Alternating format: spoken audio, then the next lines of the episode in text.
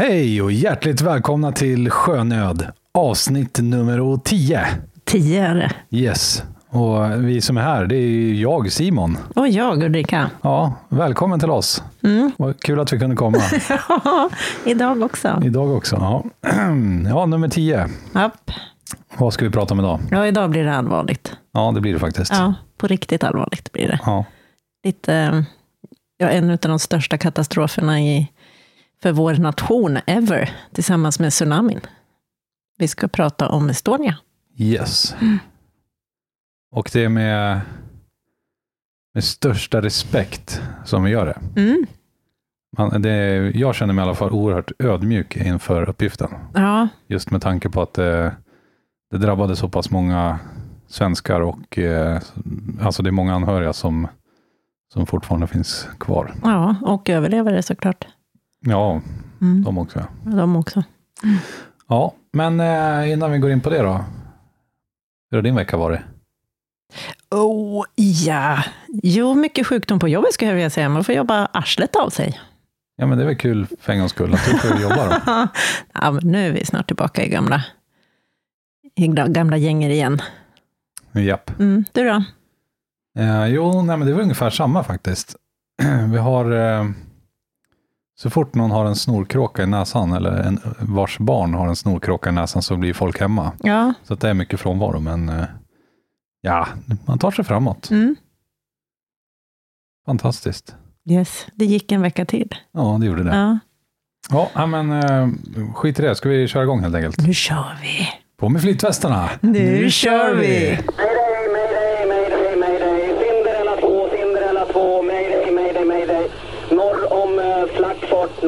Om Flackfort. Vi sjunker, vi sjunker.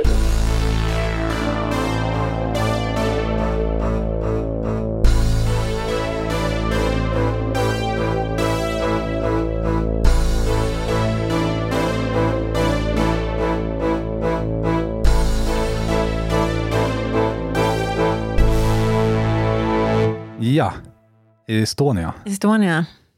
Idag när vi släpper detta avsnitt så är det ju faktiskt eh, årsdagen. Mm. 26 år sedan Japp. som denna fruktansvärda olycka inträffade. Mm. Alltså 28 september 1994.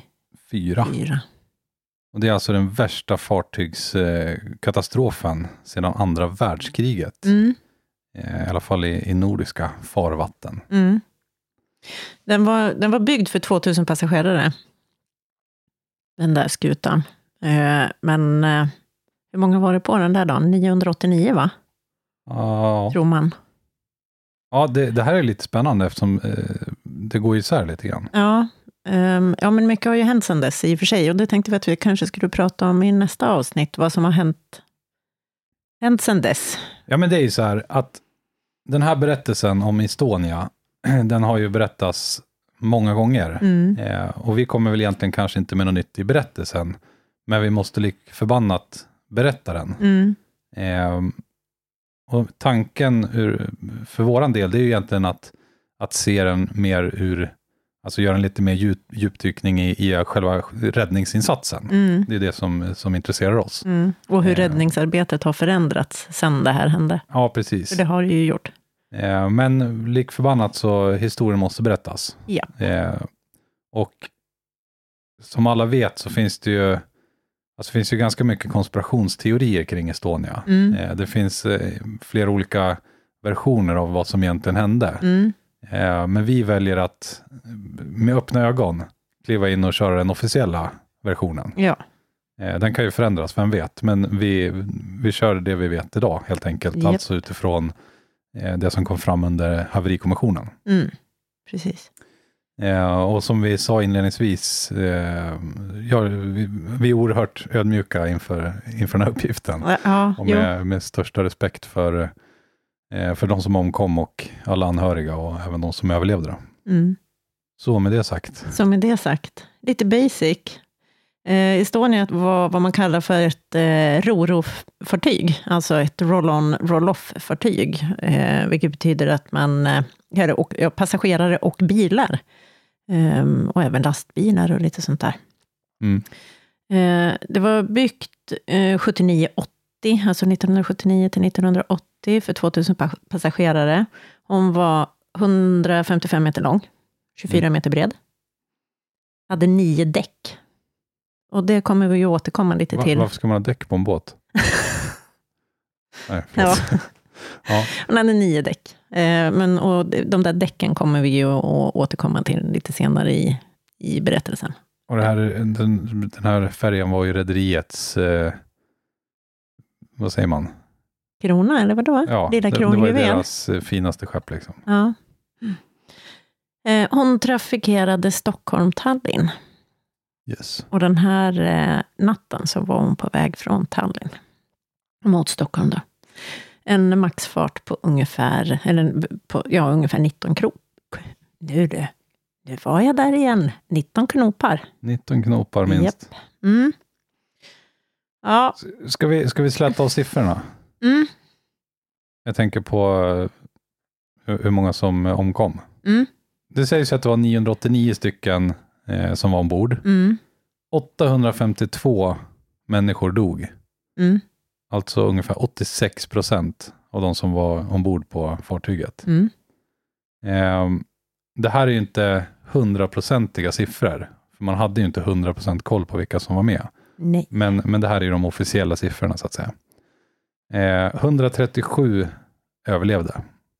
Mm, Det är alltså 14 procent som överlevde. mm. Och mest män. Unga, starka män, skulle jag vilja. Ja, unga Eh, starka män, ja. absolut. Eh, det, var, Ett barn, en tioåring tror jag. det var två barn var det Var det faktiskt. två barn? Ja, Mm. I alla fall upp till 18 år tror jag. Mm. om jag inte missminner mig. Men, men jag kommer att tänka på det, för vi pratade ju faktiskt eh, procentuella siffror sist. Mm. Eh, och det var alltså 86 procent som, som miste livet vid den här olyckan. Mm. Eh, vi pratade tidigare om Scandinavian Star. Mm. Eh, vet du hur många som eh, omkom där? Nej. 33 procent. Mhm. Vet du hur många som omkom på eh, Titanic? 100 procent tänkte jag säga, men det var det ju inte. 68 procent. Så kollar man procentuellt så är alltså Estonia värre än Titanic. Det Ja. är lite skrämmande. ja, det är lite Även om det skrämmande. var fler personer som dog på, Ja. På Titanic. Men, men eh, någonting som är lite ovanligt i det här också, det var ju att förloppet var ju ganska snabbt. Eller det var väl, så att det var ju många, i de andra olyckorna så har ju många faktiskt haft mer tid på sig att komma upp från de nedre däcken Mm. och ut och komma till livbåtar och sådär. Ja, det gick jättefort. Gjorde det. Mm. Jag tänkte på, ska vi, ska vi inleda med att köra Mayday-anropet? Det tycker jag. Det finns ju bra inspelningar på det här eftersom eh, de andra båtarna som låg i närheten satte igång inspelningar på hela konversationen. Mm. Eh, och det är ungefär, det, kan ni googla på YouTube tänkte jag säga, Ja. eh, så går det att lyssna på hela där. ja. Men vi, vi tänkte bara spela upp en kort bit, eller kort, den är inte så kort, den är typ fyra minuter lång. Men inledande konversationer, alltså Mayday-anropet, så länge man hade kontakt med Estonia. Mm. Ehm, så jag tänkte så här att vi spelar upp det här kli- klippet. Ehm, och det är ju alltså både på svenska, engelska och finska. Mm. Och sen eh, eh, kör vi en, en översättning på det helt enkelt. Som, eh, så vi förtydligar vad som sägs. Men eh, man får ändå ganska bra känsla när man lyssnar på den här autentiska eh, inspelningen. Så vi kör väl?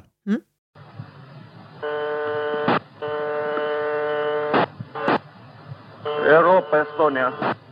Silja, Europa, Estonia.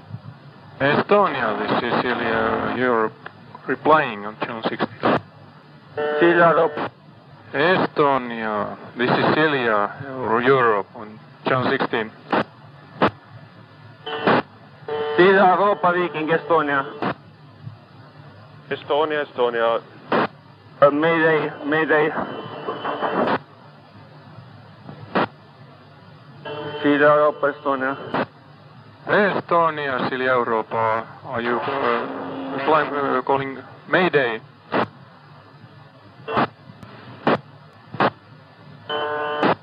Estonia, what's going on? Can you reply? Uh, this is Estonia. Uh, uh, kuka se on siellä? Silja, Europa, Estonia. Yes, Estonia, this is Celia Europe. Hyvää huomenta, puhutko sä suomea? Joo, puhun suomea. Joo, meillä on nyt tässä ongelma. On paha kallistuma eh, oikealle puolelle. Uskon, että oli pari 30 astetta. Eh, Voisitko sä tulla apuun ja pyytää myös Viking Linein apun? Joo, Viking Line on tässä perässä ja meni varmaan tietoon. Ja voitko antaa sun position? Siis meillä äh, pätkitään, meillä on blackout ja emme saa nyt, mä en osaa sanoa, sanoa sitä tot... Okei, selvä. Ry- ryhdytään toimiin. Silja Europa Mariella. Jo, Europa här Marie. Äh, här, Mariella här var Europa, 16. Jo, hördu, fick du klart för dig vad de, deras position är? Är det de som är här till babord om oss? Och, nej, jag fick ingen position av dem, men de måste nog vara här i närheten. De har 20-30 graders styrbord slagsida och blackout. Ja, jag, jag tror att de som är på, på våran babordsida, här ungefär en 45 grader kanske. Okej, joo. Jag purrar käppan just. Eh, Silja Europa Estonia. No Estonia, Silja Europa. Oletteko tulossa apuun? Joo, kyllä. Voitteko sanoa ihan, onko teillä mitään paikkaa tarkkaan? Eh, Mä en osaa sanoa, koska meillä on blackout tässä. Joo, te näette meidät kyllä vai? Olen, kuulen kyllä joo. Okei, me ruvetaan selvittämään teidän paikkaa nyt tässä pieni hetki.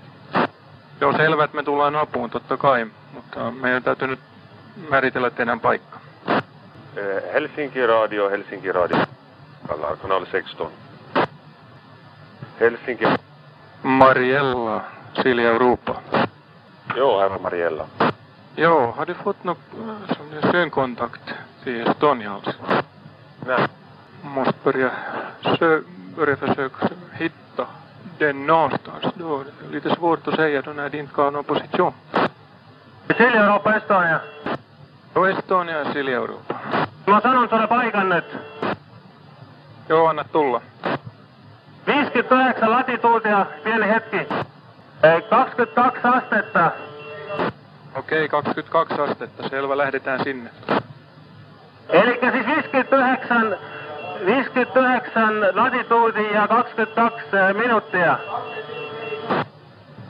59, 22 minuuttia longituudi. Ah, 21, 40 idästä.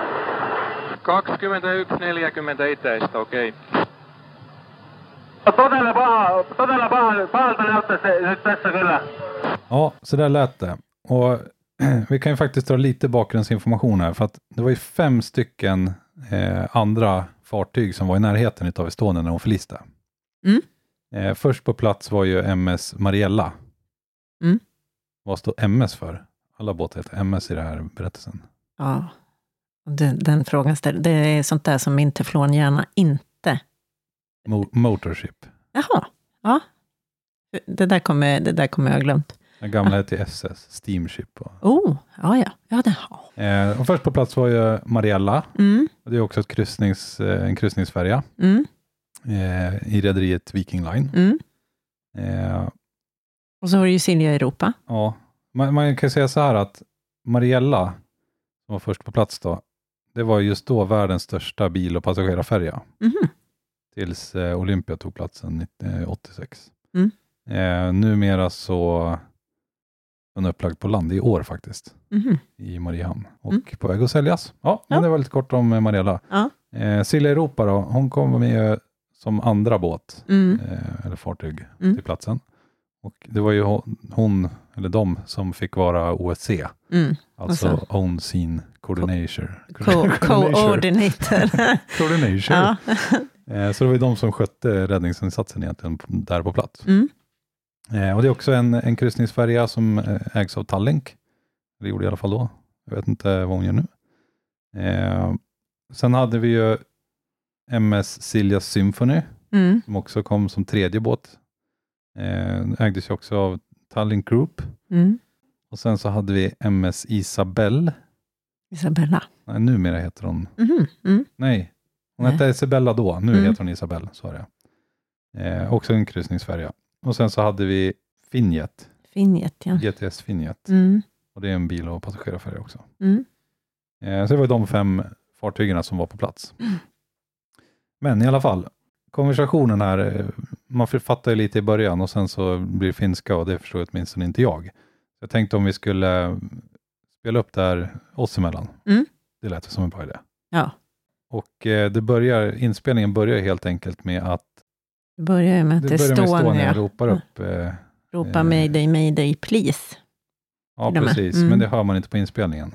För att de satte igång inspelningen efter. Mhm, mm, Eh, men, så att inspelningen börjar egentligen med, med Estonia.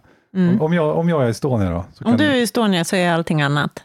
Nej, det blir jättekonstigt. Du får vara Silja Europa så jag är allt annat. Okej, ja. Eh, och då börjar inspelningen med att eh, Estonia säger Europa, Estonia. Silja Europa, Estonia. Och då svarar Silja Europa. Estonia, det här är Silja Europa som svarar på kanal 16. Silja Europa.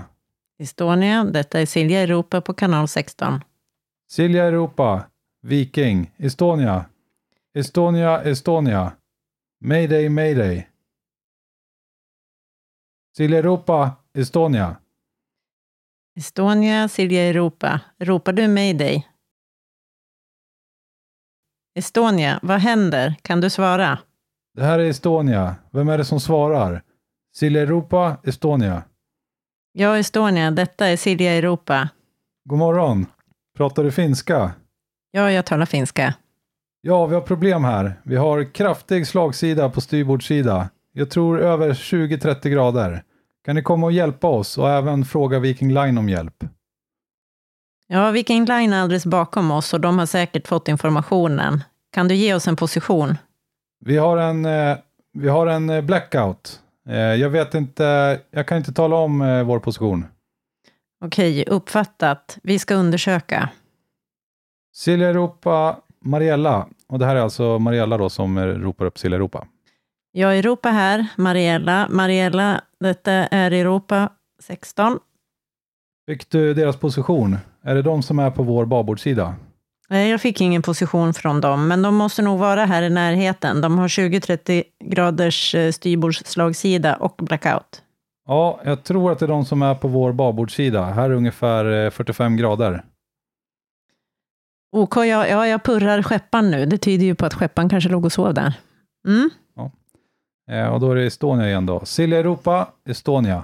Estonia, Silja Europa. Kommer ni och hjälper? Ja, det gör vi. Kan du säga mig om du har en exakt position? Jag kan inte säga det för vi har en blackout här. Ja, kan du se oss eller? Ja, vi hör dig. Det är lite roligt. Där måste han ha hört fel. Liksom. Ja. Ja. Eh, Man hör ju i inspelningen att han är ganska stressad där. ja, det hör man. Eh, Okej, vi börjar nu bestämma er position här, ett ögonblick bara. Ja, naturligtvis kommer vi till er assistans, men nu måste vi bestämma er position. Och då är det Mariella igen här som eh, försöker ropa upp Helsinki Radio eller något sånt där. Mm. Helsinki Radio, Helsinki Radio, kallar på kanal 16. Mariella Silja Europa. Ja, Mariella här. Har du fått någon synkontakt med Estonia alls? Nej. Vi måste börja och försöka hitta henne någonstans. Det är lite svårt att säga om de inte, säga då de inte gav någon position. Och då ropar Estonia upp igen här. Silja Europa, Estonia. Ja, Estonia, Silja Europa. Eh, Jag kan tala om vår position nu. Ja, vi lyssnar. Eh, 59 grader latitud. Eh, vänta lite, 22 grader. Okej, 22 grader uppfattat. Vi är på väg dit. Eh, så 59. Eh, 59 grader latitud och 22 minuter. 59, 22 minuter och longitud. 21 grader, 40 minuter ost. Ost, 21.40 OK. Det ser riktigt illa ut. Riktigt illa ut just nu. Det var det sista man hörde av Estonia. Mm, Sen är det en jättelång konversation mellan alla andra fartyg fram och tillbaka. Men mm, så lät själva konversationen innan Estonia gick under. mm. 01.22 kom ju själva maydayet. Eh, och 01.29, sju minuter senare, eh, är det sista, den sista radiokontakten de har med, med Estonia. När då sa du? 01.29. Så alltså sju minuter senare så är det sista kontakten Ska- de har. Ska vi ta, ska vi ta tidslinjen här? Det började ju egentligen eh, kvart över sju den 27 september. För då lämnar Estonia Tallinn Alltså på kvällen. på väg mot Stockholm. Vad sa jag då? Sa jag inte? Kvart över sju. Så Ja, 19 och 15 då, förlåt.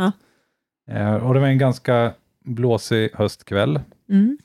Eh, på den så kallade rundradion så hade de gått ut med stormvarningar.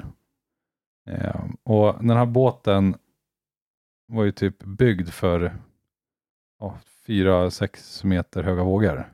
Ja, hon var ju inte primärt byggd för Östersjötrafik. Nej, utan hon skulle gå in, Inomskärs. inomskärs egentligen. Ja. Men de gjorde, tog beslutet att eh, hon, hon var tillräckligt stor och krallig för att klara det här. Mm. Eh, och de tuggar på där och eh, 00.55, och då pratar vi alltså lokal tid nu egentligen, så det är ju GMT plus två. Mm. Eh, 00.55 så smäller det till i båten. Eh, och det är flera, det finns ju vittnen på det här som säger att eh, det smällde till och sen så var det ett konstigt buller eller konstigt ljud Mm. I cirka 10 minuter. Eh, en av matroserna kollar men han hittar ingenting.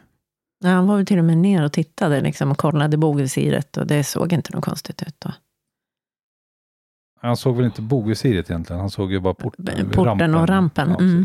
Han såg inga konstigheter där och då. Nej. Eh, och enligt då haverikommissionens rapport så 01.15 så lossnar bogvisiret. Och det var alltså byggt för, oj, förlåt, jag, jag kanske, jag, jag sa fel. Jag sa att det var byggt för 4-6 meter höga vågor, men det var den inte. Det var byggt för 3-4 meter höga vågor Mm. och det gick 4-6 meter. Mm. Eh, och rampen där bilarna eh, kör upp, Mm. den fungerar ju alltså som ett vattentätt skott egentligen mot fören. Mm. Eh, den slets också loss då. Så i princip så var det bara ett stort gap rakt in i båten. Eh, en minut senare, alltså 01.16, då har Estonia fått slagsida på ungefär 15 grader. Mm. Eh, det börjar nu uppstå panik och, och människor flyr från sina hytter. Mm. Mer och mer vatten strömmar in och slagsidan blir värre. Eh, det är totalt kaos ombord. Saker blockerar hyttdörrar och det flyger grejer liksom fram och tillbaks i gångarna där. Mm. Så det är inte lätt att, att ta sig fram helt enkelt. Och det, det är alltså det är, det är panik. Eh, lutningen och antalet människor gör det svårt att ta sig fram. Mm. Eh, folk är en del skadade, andra är packade eftersom det var liksom party på natten där.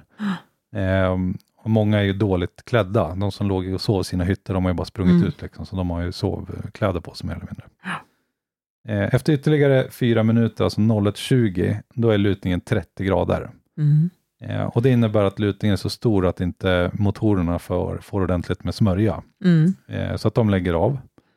Och i högtalarna så kommer nu ljuder nu alarmet. Liksom. Mm. Alarm, alarm, evakuera. Och larmet, eh, alltså de, larmet säger åt passagerarna att, eh, att bege sig till livbåten helt enkelt. Mm. Och även det här gick ju oerhört fort. Och, upp till, och livbåtarna, de var ju uppe på däck sju. Ja, Så det är också så här, från, är du på däck ett, då har du en bit att dra då dig. har du en bit att ta dig. Och med 20-30 graders lutning. Mm, ja, det är inte lätt. Nej. Eh, och alltså 01.20, då har ändå gått då liksom eh, 25 minuter från den här smällen. Mm.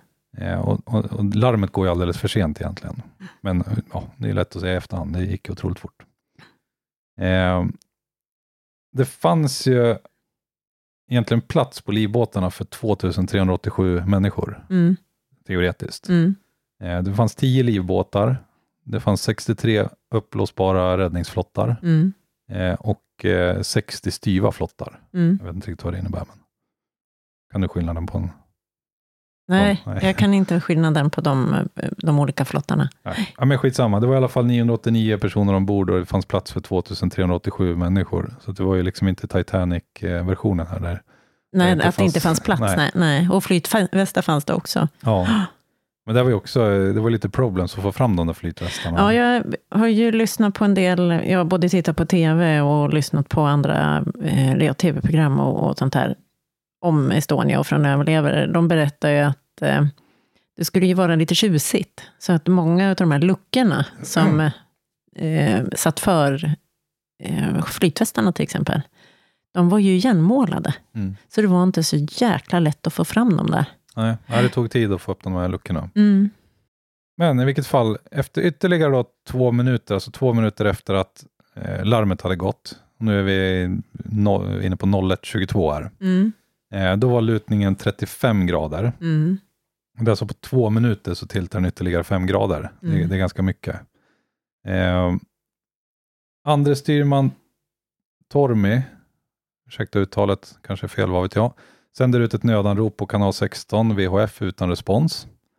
Eh, elförsörjningen sjunker ganska snabbt och Estonia får en blackout. Mm. Eh, och just nu tar Estonia in 20 ton vatten per sekund. Shit, vad mycket alltså. 20 ton vatten per sekund. Det är ju helt crazy. Mm. Um, 01.29, då är lutningen 40 grader. Mm. Och det är då sista anropet från Estonia kommer. Mm. Eh, och det är när tredje styrman Andres ropar verkligen illa, det ser verkligen illa ut här. Och sen är det radiotystnad. Mm. Eh, 01.35, då är nästan hela styrbordssida under vatten. Alltså då ligger de i 90 grader mot, mot eh, vattnet. Mm. Eh, så att de som lyckas ta sig ut då, de står ju liksom på babordssida Sida, ja. på, av Mm. båten.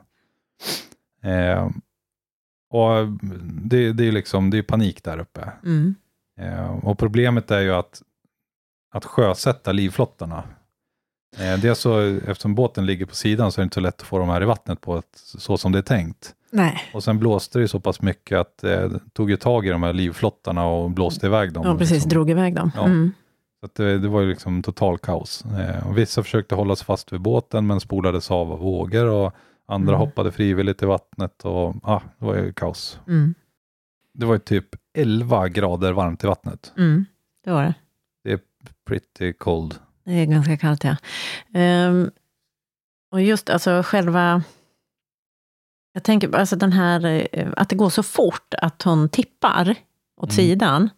Eh, Man får ju betänka, alltså, om, man, om man nu har varit på ett sånt här kryssningsfartyg, om man tänker de här gångarna som går mellan hytterna, börjar det tippa där? Alltså antingen så är ju dörren uppåt, Mm. och hur tar man sig dit? Mm. Uppåt. Eller så är dörren neråt, och då kan man ju räkna med, och så går dörrarna inåt. Då kan man ju räkna med att det har dragit iväg rätt mycket bråte. Mm. Bara alltså väskor och om det finns några stolar och sånt där, att ta sig ut därifrån. Eh, och sen så är ju inte gångarna så breda heller. Nej. Så när du hamnar, när allting har tippat så går det ju typ, ja även där på sidan och så är det en och en halv meter högt. Det är ju helt sjukt. Är det tänkt att försöka ta det upp i trapphuset liksom? Mm. Och, ja. Och sen, sen sjunker hon ju snabbt efter det också. ja, det gör hon ju.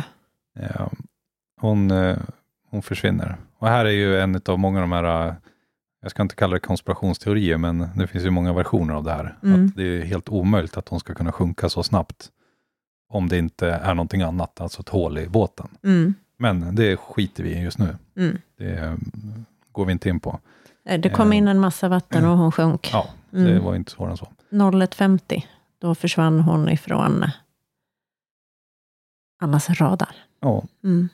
Eh, och jag tänkte på det här när, när folk står där och ska hoppa ner i vattnet och sådär. Mm. Eh, hur, hur länge överlever man i 13 gradigt vatten? Eller 11, förlåt. Elva, ja. Ja du, jag skulle säga att det beror nog väldigt mycket på vem du är som person faktiskt. Och hur du hanterar det här. Och det vet man ju inte. Nej, alltså det finns ju fina grafer på det här. Mm. Eh, nu är inte det någon, någon eh, hel sanning, men det är liksom teoretiska gränser. Eh, och där är överlevnadszonen på eh, 11 gradigt vatten, det är strax under timmen. Mm. Så länge överlever du. Med det sagt är inte det samma sak som att du kan göra någonting under en timme. Nej. Ehm, Efter eh, två och en halv, tre timmar, då är du ju typ ganska död, Mm. mer eller mindre. Mm. Eh, sen finns det ju folk som har klarat sig länge dö, döda och sen återupplivade, men eh, ja.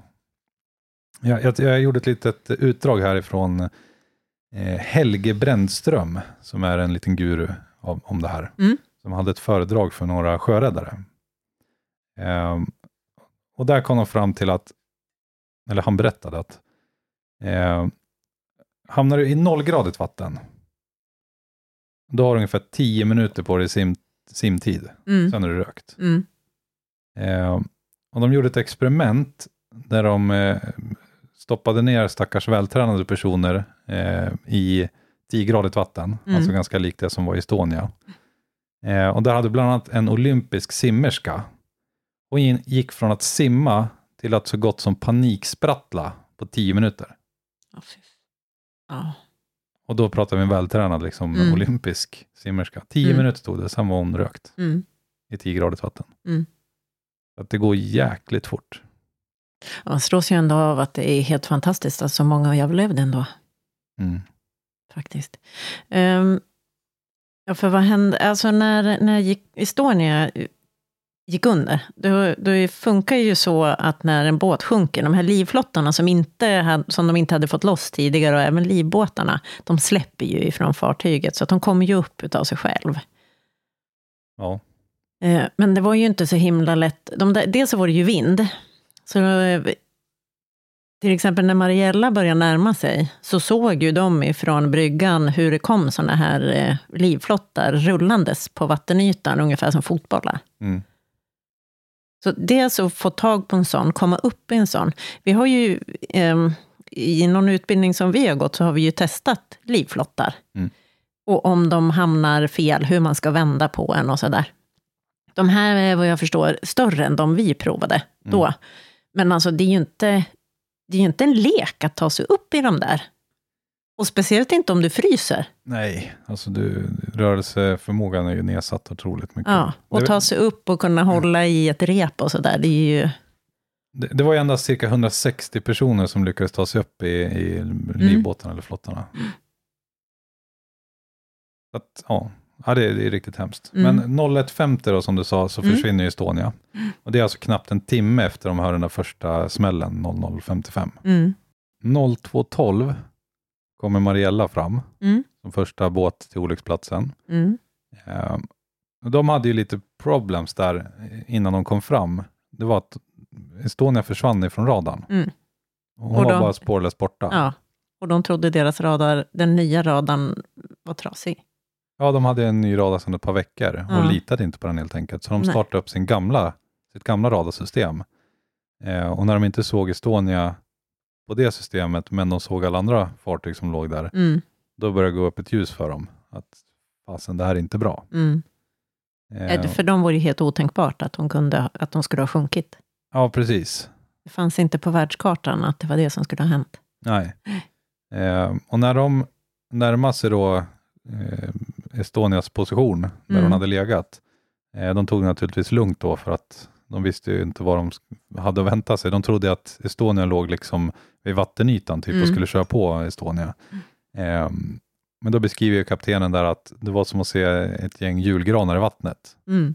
Alltså massa nödljus och nödflottar och allt möjligt som Mm. låg där och flöt. Eh, och då förstod de ju att Estonia är borta. Mm. Vad gjorde de då? då? De fick dra på nödstopp på sina maskiner. Precis, så att För de inte skulle råka köra, eller köra över någon Ja. med propellerna. Precis. Så att de låg och drev med, med vinden där helt enkelt. Mm. Och sen hade ju de själva problem. Eh, det man, tanken som de hade när de gick fram, det var ju att de skulle kunna få i li, sina egna livbåtar och plocka upp folk. Mm. Men sjöhävningen gjorde, alltså vågorna gjorde att det gick, det gick inte. Det blev för farligt Ja, att göra. man, man kan inte offra sin egen besättning för att rädda andra. Nej. Så man, däremot så skickar man i eh, livflottar och eh, så mycket flytvästar man kunde avvara, vad jag förstår. Mm. Eh, sen vinschade man faktiskt upp en del. Man använde någon livflotte med, och gjorde någon vinsch, så att man eh, skickade ner en flotte och eh, så eh, andra flottan som kom närmare, då, att de, den kom nära, att de kunde klättra över och bli uppvinschade i, på Mariella. Mm. Och de fick upp totalt 34 personer Mm. som de räddade. Mm. Det fick de. Ehm, Alltså det... ja, Man lär, man lär komma ihåg sjöhävningen här. mm, Alltså det är 4 till 6 meters vågor. mm, Det är ganska stora vågor mm. Det är det. på Östersjön. Ja. Det, det är ju vassa vågor. Ja. Det, det är liksom inga dyningar utan det är Nej, Det, det är hård sjö. Ja, jag, jag, eh, och du också har ju gått eh, utbildningar och fått eh, testa att eh, ta sig in och upp i en livflotte. Mm. Och då var det ju, vi hade ett litet lokalt oväder i form av en vattenskoter som åkte runt och gjorde lite vågor så det stänkte och sådär. Mm. Men då pratar vi liksom 30-40 centimeters vågor på sin höjd. Ja. Och det är ju störande när man ska upp i, i en livflotte. Mm. Men här pratar vi meter. Mm. Och det är kallt. Och du har ingen skyddsutrustning. Vi hade ju ändå torrdräkt när vi fick hålla på. Ja. Och då fryser man ändå om händerna. Ja. Men det här är inte... Alltså, ja. Nej, det är inte att leka med. Nej, jag tror inte att man kan... Ja, det är liksom ofattbart hur, hur illa förutsättningarna var för att, eh, för att lyckas ta sig upp. Och sen var det ju många utav livflottarna som inte hade vänt på sig heller, utan låg upp och ner. Mm. Och de som kom upp på dem låg ju på botten, I vatten. i vatten, helt oskyddade då från... Och en del blev ju avspolade Mm. och hamnade i vattnet igen. Och så ska man kämpa sig upp igen. Och en del av de som faktiskt var på rätt köl, de var ju så pass eh, fyllda med vatten, så att de låg ju och badade i vatten, Mm. i livflotten. Vet någon berättade att de eh, försökte ös, ösa med sina skor. Mm. Och det fanns ju öskar på en del ställen, eller på eh, några av de här livflottarna, men eh, alltså det blåste ju och det kom ju in mer än vad de hann få ut. Mm. Ja, det, är, det är sjukt läskigt. Mm. Eh, vi, ska ju prata lite mer om, om själva räddningsinsatsen Mm. i nästa avsnitt. Eh, men klockan 9.00 ungefär, dagen efter på morgonen, så Mm. drogs de sista överlevande upp ur vattnet. Ja. Och då har du ju legat där i 6-7 timmar i Ja. en sån här livflotte. De var ju alltså, det var ju, just i den här flotten, så, nu kommer jag inte ihåg hur många de var ombord på den flotten, men de var ju ett gäng, eh, Mm. varav många hade avlidit under natten. Mm. Eh, så att de var ju, var de fyra, fem stycken överlevande. Mm. Det var en överlevare som eh, han berättade att han, han hade ju gjort lumpen ganska nyligen. Och Mm. de hade pratat om, eh, Hypotermi. ja, och det, det enda han hade i huvudet är att jag får inte somna. Nej, då är det rökt. Då är det kört. Ja, det, det är super, eh, su- superläskigt där. Mm. Ja, Jag skulle, jag skulle inte överleva, tror jag. Faktiskt.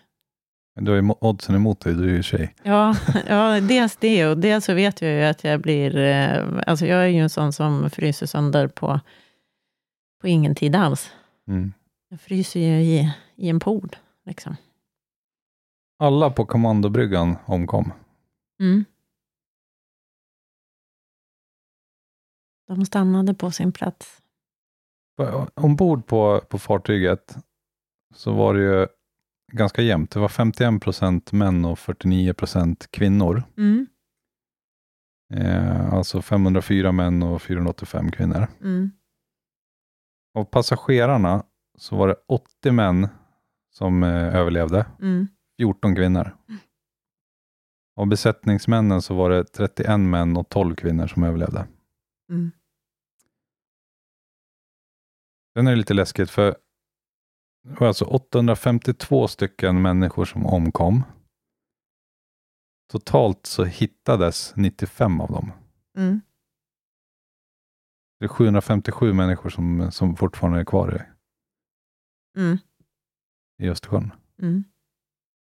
De antagligen är kvar på Estonia. Ja, eller, eller runt om i alla fall. Mm. Men man antar att de flesta ligger kvar inne i fartyget. Att Mm. de inte kom därifrån. Det var en man som berättade, han hade ju med sig sin, eh, sin flickvän och sina föräldrar. Och eh, hans mamma hade sagt åt honom att rädda dig själv. Ja, precis. Han lyckades ta sig upp Ja. till en, en trappa eller vad det var. De var kvar lite längre ner. Mm. Det kom Vände massa tillbaka. bråte och skit Ja. i vägen. Så Och att, han vände tillbaka för att hämta dem och då säger hans mamma, rädda Ja. dig själv. Han var den enda som klarade sig. ja, nej, det, är- det är läskigt. Mm. Det här vill vi inte uppleva. Nej, tack. Nej. Nej, men vi ska prata mer om eh, räddningsinsatsen, hur den gick till, och vad man gjorde, och vad, vad man har gjort sen. Ja, precis. Det har ju Mm. skett en del förändringar i lagar etc. efter det här, Mm, för att göra sjöfarten säkrare. mm, Men det kommer vi tillbaka till i nästa avsnitt. yes. Då borrar vi ner oss lite, det blir för långt annars. Japp. Eh, ja, nej, men nog om det. Eh, eller nog om, alltså det känns som man kan sitta och prata i all evighet om den här Mm, katastrofen och det finns ju mycket vi inte har berättat. Men Mm. eh,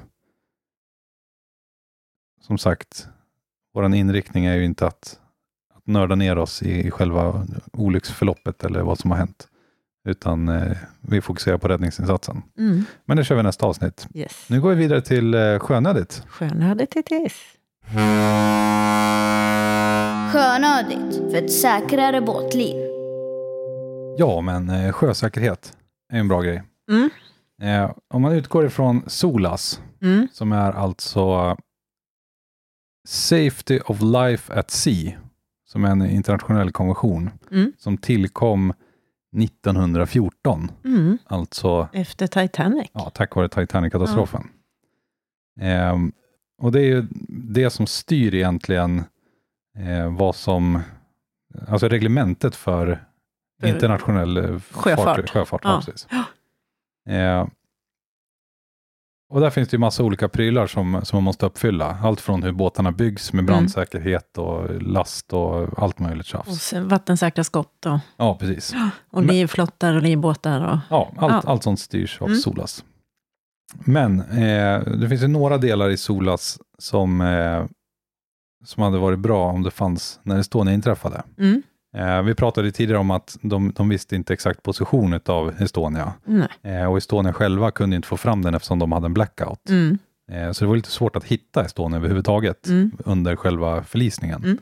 Mm. Eh, och därför tänkte vi prata om två saker som finns idag, mm. som inte fanns då, eller som inte Jo, var en- standardiserat då i alla fall. Ja, en grej, det är ehm, Global Maritime Distress and Safety System. Det fanns, Som förkortas. eh, GMDSS. Mm. Eh, det fanns. Eh, och det har vi pratat om lite tidigare, om den, den röda knappen på VHF, att man kan trycka på röda knappen så går det ut ett digitalt eh, eh, anrop med, med positionen. Digital Selective Call, DSC. Ja, DSC. Eh, det, det fanns, men Estonia var byggd innan 92, för det var vid 92 där som det bestämdes att eh, det här skulle vara, finnas på alla fartyg. Ja, precis, hon byggdes 80 va? Mm, 79-80 där. Mm.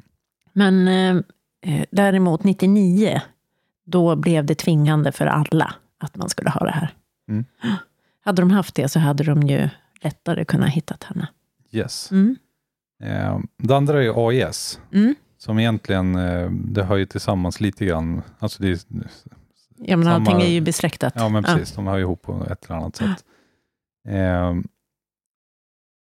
och AIS, det står ju alltså för Automatic Identification System. Mm. Och det är så att eh, AIS-enheten, den plockar upp eh, positionen ifrån GPSen Mm.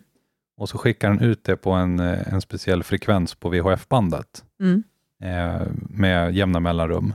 Där den berättar att hej, jag heter Estonia och eh, jag har den här positionen, Mm. kortfattat. Mm. Eh, det gör att andra båtar runt omkring kan se den här båten Mm. då på sina navigationssystem. Både på radar och på, på eh, plotten. Mm. Eh, och idag är det ju standard, sedan 2001 är det krav på alla som, som eh, innefattas av SOLAS-konventionen. Mm. De måste ha AIS. Mm. Eh, Det finns en del privatpersoner som har det på sina båtar också. Ja, precis. Det finns lite olika klassningar av AIS också. Eh, Den, den värsta klassningen är det som de här stora fartygen måste ha. Mm. Jag har till exempel AIS på min segelbåt, Mm. eh, men den är lite klenare än, än de andra. Mm. Men hade det funnits då, då hade de ju direkt sett Estonia hela tiden, fram Mm. tills att hon försvann. Mm. Ja, det är väl egentligen två system som, eh, det är inte för alla naturligtvis, men AIS skulle jag faktiskt rekommendera även på Mm. på privata båtar. Mm. Den är oerhört skön att ha, speciellt om man hamnar i tjocka, till Ja. exempel. Eh, så inte nog med att man ser de andra fartygen, i alla fall de större då, som omfattas av SOLAS, Mm. men framförallt så ser de en själv. Ja. Eh, vilket kan vara nog så skönt om det är en dålig sikt. Ja, Man är ganska liten där ute då. Jo, det har vi ju faktiskt eh, fått erfara själva, när det var någon som tyckte att de kom, blev lite närgångna en gång när vi var ute på en övning i dimma. Ja, precis. Ja. För han såg ju inte oss, men han såg ju oss på, Jo, han såg sin, oss. han såg ju oss på sina skärmar, men Ja. han såg oss inte i verkligheten, Nej, men han visste att vi fanns där. Ja. Mm. Och vi såg ju inte honom, och han var ju egentligen bara ett par hundra meter bort, 300 kanske. Yes. I princip en båtlängd bort var han. Ja, En, en av hans båtlängder. ja. Ja. ja, men nog om det. Yes. Eh, det var ju kortfattat egentligen en kort version av eh, Mm. hur Estonia gick under. Mm. Eh, och all respekt för, för de som eh, avled den kvällen och Mm. alla deras anhöriga. Vi går in, På lite mer detaljer om räddningen nästa gång. yes det gör vi. Mm. Och det blir alltså om eh, två veckor. Två veckor. Söndagen den 11 oktober. Vilken tur att du har en almanacka, hörru. Ja. ja, men skitsamma. Fram tills dess så får ni ha det bra allihopa. Mm. Och kom ihåg att gilla, dela, kommentera. Ja, gilla, dela, kommentera. Skicka gärna eh, feedback åt oss. Och eh, om det är någonting ni skulle vilja lyssna på. Precis. Ja.